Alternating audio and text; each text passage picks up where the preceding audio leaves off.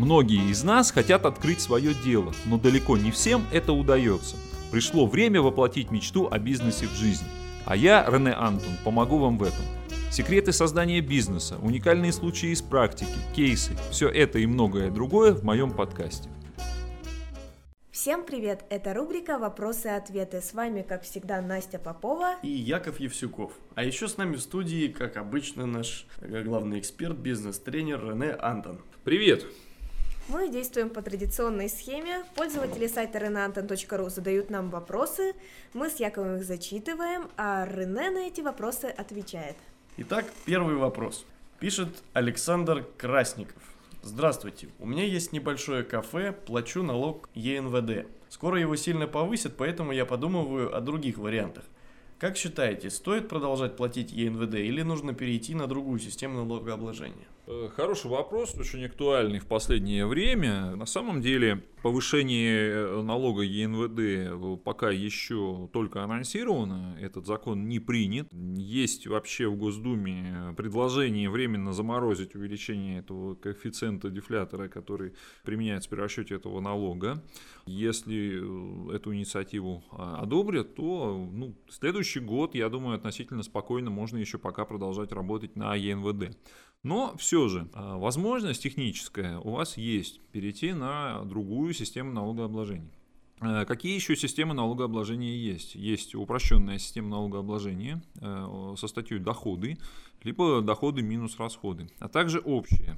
Ну, про общую я даже говорить не буду, потому что кафе с НДС это что-то вполне необычное. А что же касается упрощенки, то вы можете применять одну из этих систем, а, но возникают некоторые нюансы, я бы сказал, при использовании упрощенки. Во-первых, сейчас вы не обязаны применять э, контрольно-кассовую технику, кассовый аппарат. Многие кафе его используют, но скорее для какого-то контроля оборота со стороны собственника бизнеса, либо менеджмента компаний. В случае же применения упрощенной системы налогообложения эта обязанность станет для вас уже в совершенно ином контексте. Вы обязаны будете не только купить, установить такой аппарат, но вы обязаны будете еще и э, его обслуживать. А это ежеквартальные выплаты за сервисное обслуживание плюс ежегодная замена э, ЭКЛЗ. Это блок, э, который записывает все операции. Стоимость ЭКЛЗ в некоторых случаях выше, чем стоимость кассового аппарата. Ну или же почти такая же. Поэтому это деньги для кого-то может быть и небольшие, но для маленьких кафе это могут быть довольно существенные суммы.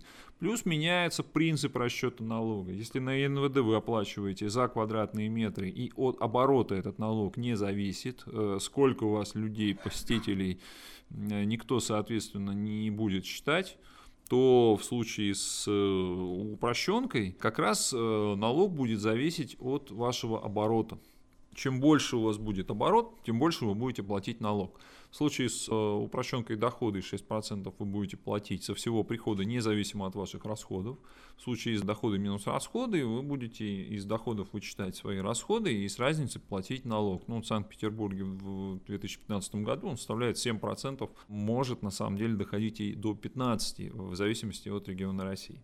Поэтому надо, конечно, рассчитывать. Если большая площадь э, кафе и мало посетителей, то, возможно, будет выгоднее в каком-то случае упрощенка. Но все-таки, я думаю, для небольших кафе вмененка ЕНВД выгоднее, потому что возьмите, посчитайте ставку, которую вы платите по ЕНВД, возьмите э, средний свой ежемесячный оборот, приход, возьмите ежемесячный расход и посчитайте три варианта. Первый ЕНВД, который вы платите платите сейчас.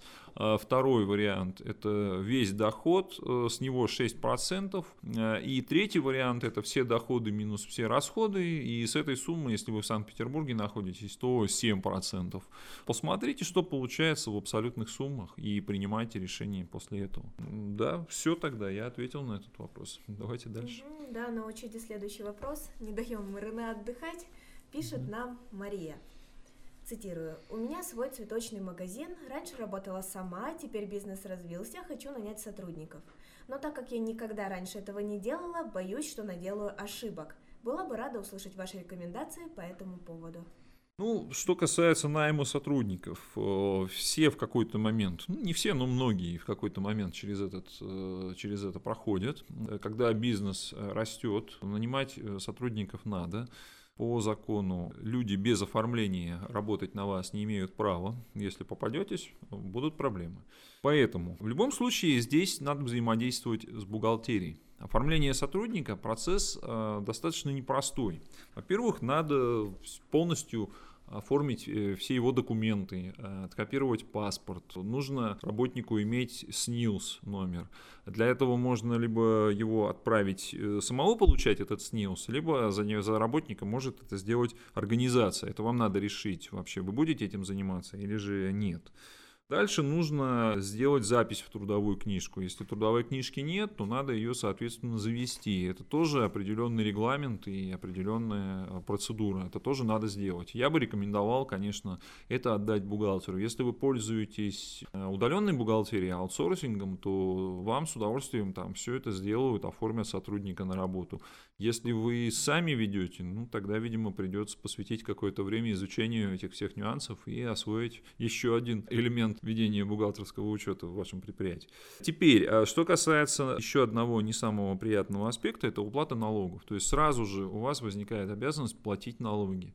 Это примерно одна треть от э, суммы заработной платы. То есть, если вы будете там оплачивать официально, ну, к примеру, там 60 тысяч рублей, ну, абстрактно, да, то налоги где-то там около 20 тысяч будут. Соответственно, можно снизить, конечно, сумму заработной платы официальной, но меньше прожиточного минимума в, регионе, в регионе, в котором вы работаете, вы опуститься не сможете, потому что иначе вы попадете на карандаш в налоговой службе сразу. Вот в Санкт-Петербурге, к примеру, эта сумма там около 11 тысяч рублей. То есть платить меньше технически можно, платите минимальную заработную плату, но сразу будьте готовы, что вас рано или поздно вызовут на опрос, на допрос даже, как они сами говорят, налоговую службу. Поэтому рассчитывайте и налоги. Плюс у вас, конечно, возникнет э, и дополнительные, э, возникнут дополнительные обязанности по оплате э, отпуска, отпускных.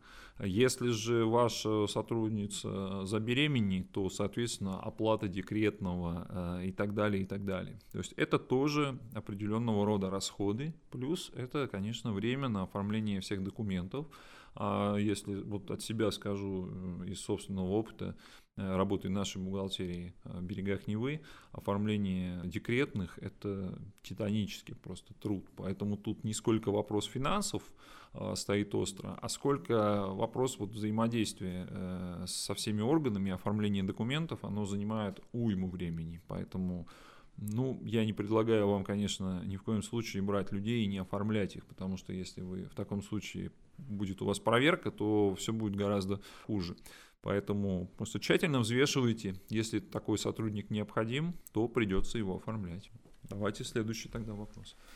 Следующий вопрос грустный. Пользователь, который представился как Женя, пишет нам. Хочу пожаловаться. Мне отказали в регистрации бизнеса, я потерял целых 6 тысяч рублей. Причем я уверен, что ошибку, из-за которой отказали, сделал нотариус.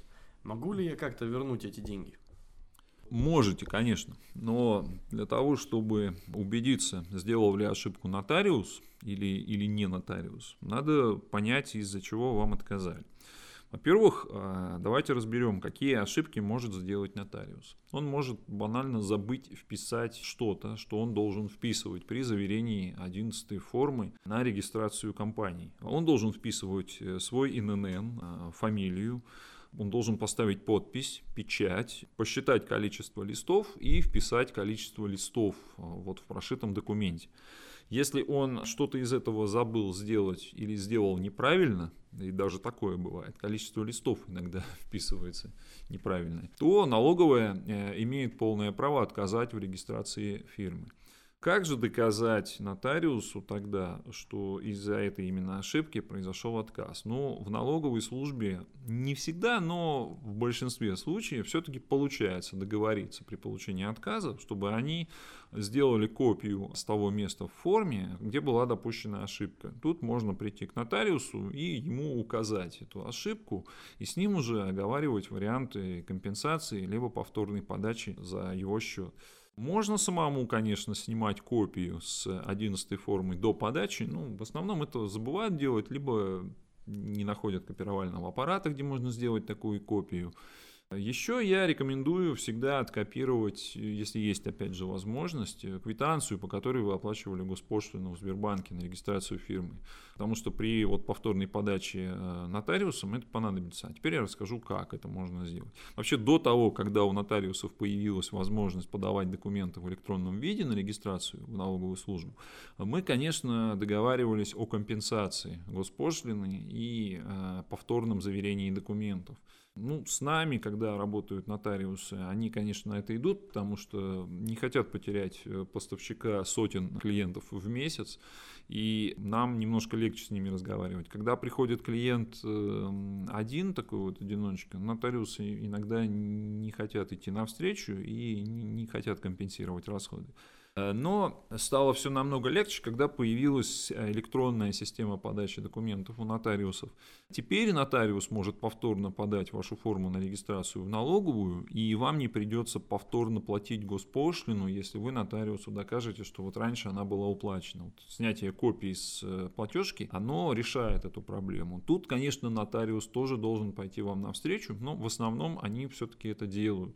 Поэтому он вам заверит документы повторно э, на регистрацию и отправит их в налоговую службу, и вам не придется повторно платить госпошлину. При идеальном стечении обстоятельств все именно так и произойдет.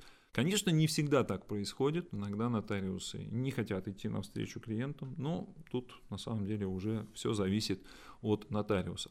Поэтому внимательно, если хотите э, сами подавать в налоговую, например, форму и оплачивать платежку на госпошлину в Сбербанке, то копируйте эти документы. В случае отказа у вас будет доказательство на руках либо пользуйтесь услугами профессиональных регистраторов, которые несут в этом случае солидарную с нотариусами ответственность, и если не финансовую, то моральную хотя бы, и постараются как-то нотариуса убедить в том, что необходимо пойти вам навстречу.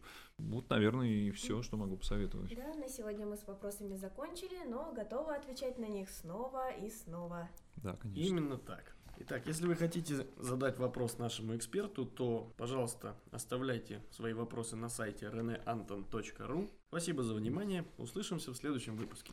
Друзья, спасибо за внимание. Задавайте ваши вопросы, буду отвечать. Пока.